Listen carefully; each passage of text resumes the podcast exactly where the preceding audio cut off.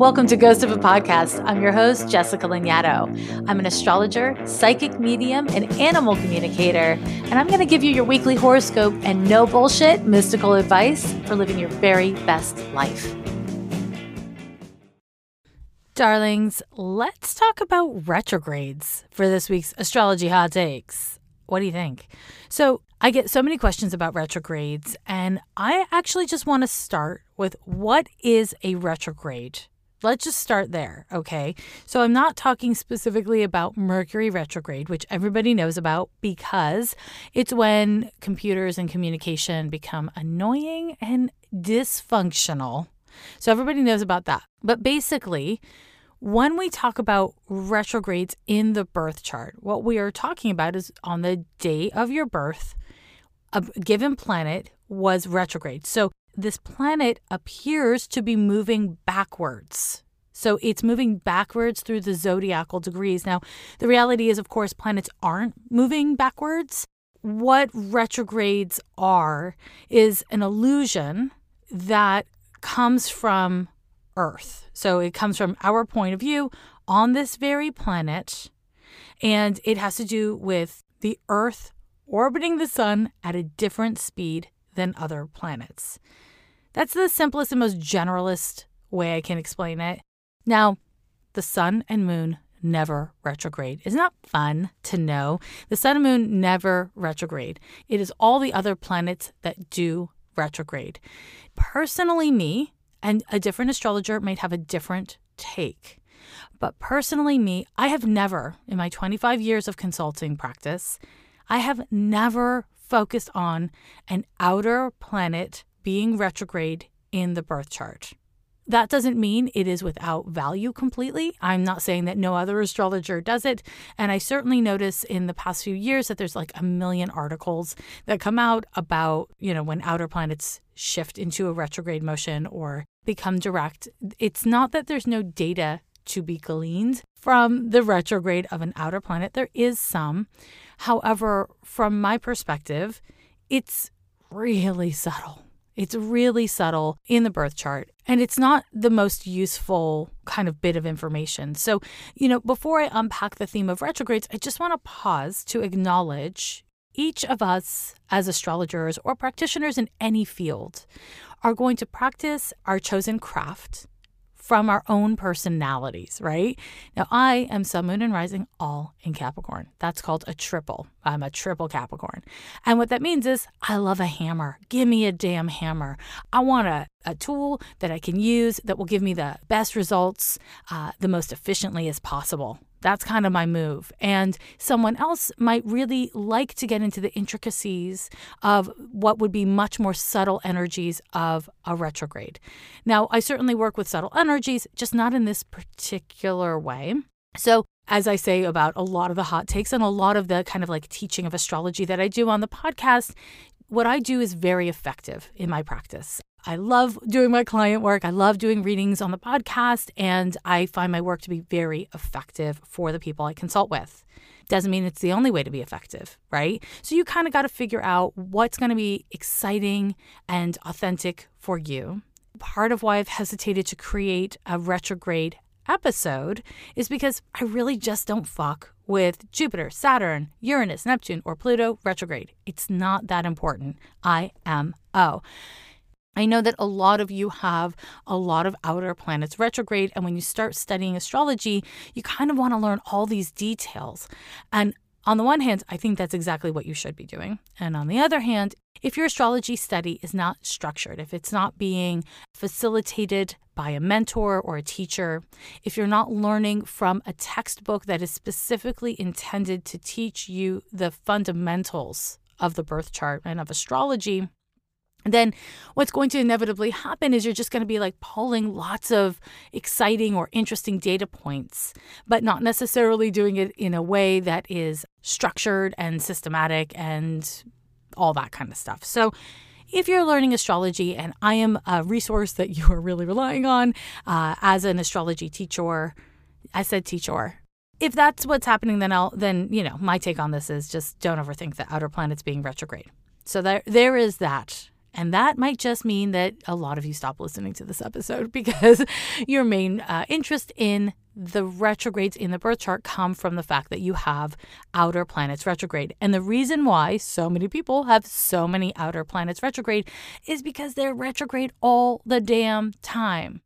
The reason why transits from Jupiter, Saturn, Uranus, Neptune, and Pluto tend to give us two to three hits. They tend to happen for a period of time, they go away, they come back for a period of time, they go away, and then they do a final pass. That's very common, is because those planets retrograde all the time, right? So, for whatever that's worth, that's my thinking behind it. And now we will talk about the inner planets that do retrograde.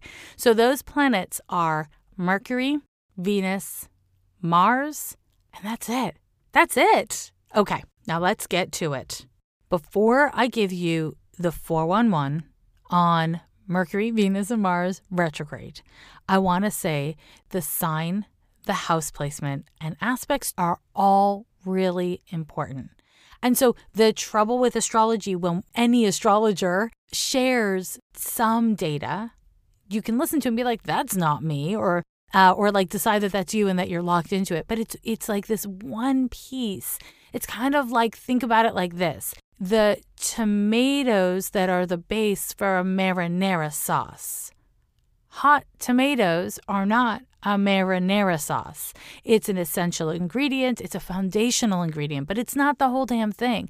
So you have to keep in mind with astrology when you're learning about your birth chart, each piece is like an ingredient right? And each bit of ingredients really shapes who you are and the general flavor of you. But it's not the whole thing. So don't freak out if something doesn't resonate or if you're like, that's not me. It's about the, the kind of medley of flavors and what it all comes out to. Okay, so retrogrades. When we have retrogrades in the birth chart, there's this way that we can feel misunderstood in the context of the planet that is retrograde. And the reason why that is, is because it makes the planet's energies more internal. So it's kind of like facing inwards instead of facing outwards. So when we start with Mercury retrograde, what tends to happen for people with this placement is you feel often misunderstood.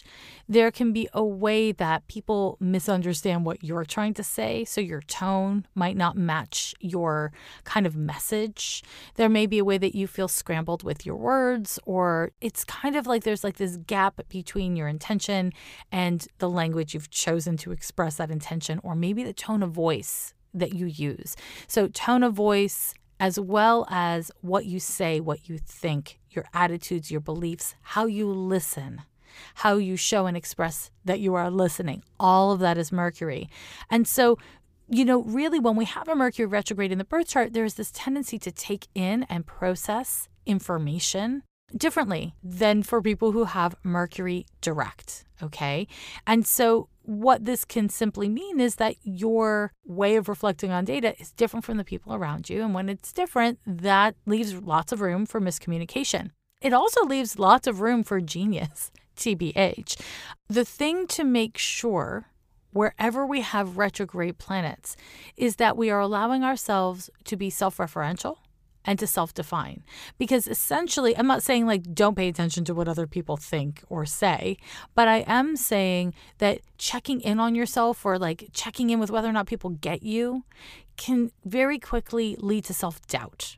And in the context of Mercury, that self doubt can be not feeling confident with what you have to say, not trusting your own thoughts, feeling really frustrated that people don't get you and so allowing that frustration to start to become a projection or like a chronic issue where you kind of decide you failed before you started, right? So that kind of turning inwards can become self defeat, essentially. The key to working with Mercury retrograde in the birth chart is to allow yourself the space you need to reflect and to sort through data in your own damn way. And your own damn way is going to be specific to, again, the sign that Mercury's in, the house that it's in, very much the house that it's in, and of course, any aspects that you have in your birth chart from or to Mercury. Voter suppression wouldn't exist if your vote wasn't important. We are the majority, and it's essential that we all get to the ballots this November. Go to vote.org to double check if you're registered to vote or to request your ballot to vote by mail this November. That's vote.org, and the link is in my show notes. Now, let's talk about Venus retrograde in the birth chart. So, Venus is the planet that governs a lot of things, including but not limited to dating, the kind of sensual part of interpersonal connection. It's also partnerships in general. That can be your friendships, that can be work partnerships, uh, and that can, of course, be romantic partnerships. It's also your finances. Venus governs what you own, and that's about cash money dollars. And it's also about stuff when we have a Venus retrograde in the birth chart, these things can be kind of awkward for you because there's a way that Venus is so about like a dynamic back and forth. It's about us, right? Even what you own and the money you have, what you do with it. It is all a reflection of your values. You know, Venus is values, interpersonal, financial, yada, yada. Okay. So when we have of Venus retrograde, having that kind of like being more internally focused can be tricky. It can make you feel super awkward with people. It can make you superficial or really dislike superficiality. It can make you really uh, prioritize and center romance or money or again, it can do the flip. So the thing about this retrograde is it kind of stimulates not exactly an extreme expression of Venus, but a bit of a lopsided one. And the reason why there's this lopsided expression is simply because Venus is so relational and that retrograde has us pointed inwards right? It has us in a more reflective state. And so this is where either your romantic connections, which are not always sexual, right? A lot of us have romantic friendships. So, our romantic connections are sense based connections, our relationship to our personal finances. So, not capitalism, that's more Saturn. Venus is what you have and what you do with it. So, it can make our relationship to these things confusing you know, because we can be of too many perspectives and it's hard for us to kind of locate what we truly value and to feel confident in that value in such a way that we can express it consistently in our lives. Venus is a planet that loves security, right? That's the Taurian side of Venus is this love for security. So there's this way that when we're not sure where to turn on these topics, we can get into again low self-esteem stuff where you're questioning yourself. So in the context of Venus, that self questioning can be like, Am I cute enough? Am I nice enough? Do I have enough? And so, what's really essential with the Venus retrograde in your birth chart is to make sure you are aligned with what you value, that you spend time over the course of life in different periods of your life to really check back in with what is it that I value, not just in the situation and in reaction to other people. But what is it that I value? What is it that I center and deeply care about? When you can be clear about that, then the actions that are required of you, the thing to do with your finances or your relationships, or even with beauty and aesthetics and how you present yourself to others or to the world, those things become a lot easier if you align with your values. Now, again, like with all retrogrades, we kind of need the space in which to do that. And that space is generally internal, AKA in private, AKA not in the busyness of life and not with a million distractions. And that brings us finally to Mars retrograde. So, Mars, as you know, is the planet associated with fornicating and fighting. It is ambition, it is assertion. Mars is a real go getter, right? It literally goes and gets stuff. In the kind of like dance of dating, Venus is a gatherer and Mars is a hunter. You know what I'm saying? So when we talk about Mars in general, we are talking about how we go about things, how we materially make things happen. So you can understand why this would be related related to sex and sexual acts. It's also related to anger and acts that come from anger, as well as ambition and the things we do to express our experience of our ambitions. Mars. So when this planet is retrograde, it can make it, again, really confusing or overwhelming for you to sort through all of those kinds of impulses, depending on placement. A Mars retrograde might feel more like eh, it's not really about work ambition. It's much more about, you know, how I pursue sexual relationships. It, it, it might not be all the damn things expressing itself in your chart. You know what I'm saying?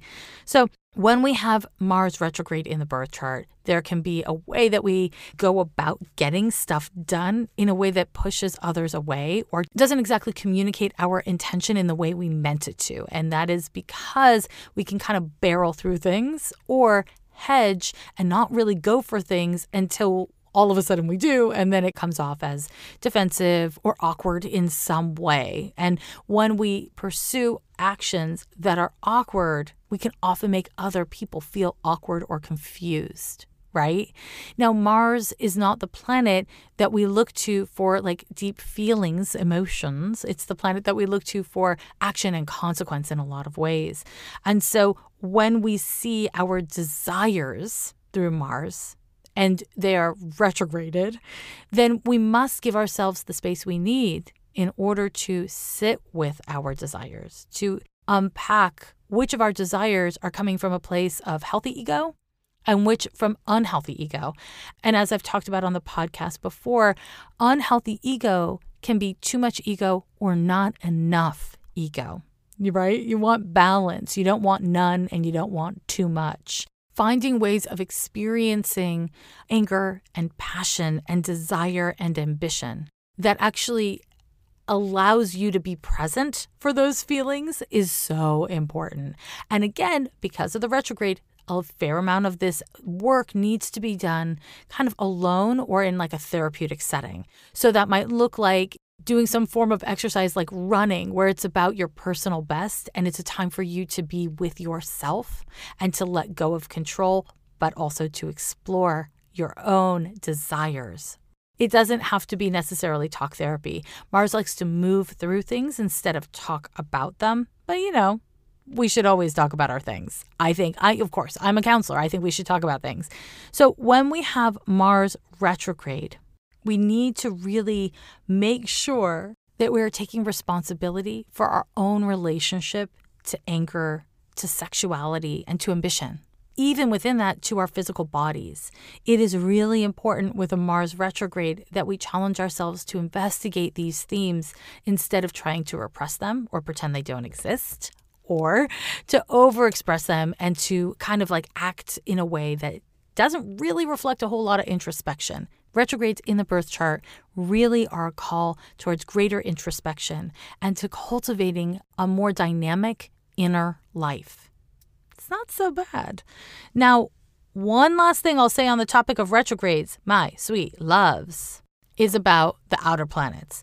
Now, because the outer planets reflect the culture at large, as I've talked about a ton on the show, there may be ways when you have multiple outer planets retrograde, that you do feel somehow out of step with the culture at large, or you do feel in some way kind of like, oh God, I know I'm a millennial, but I feel like a Gen X or like some something like that.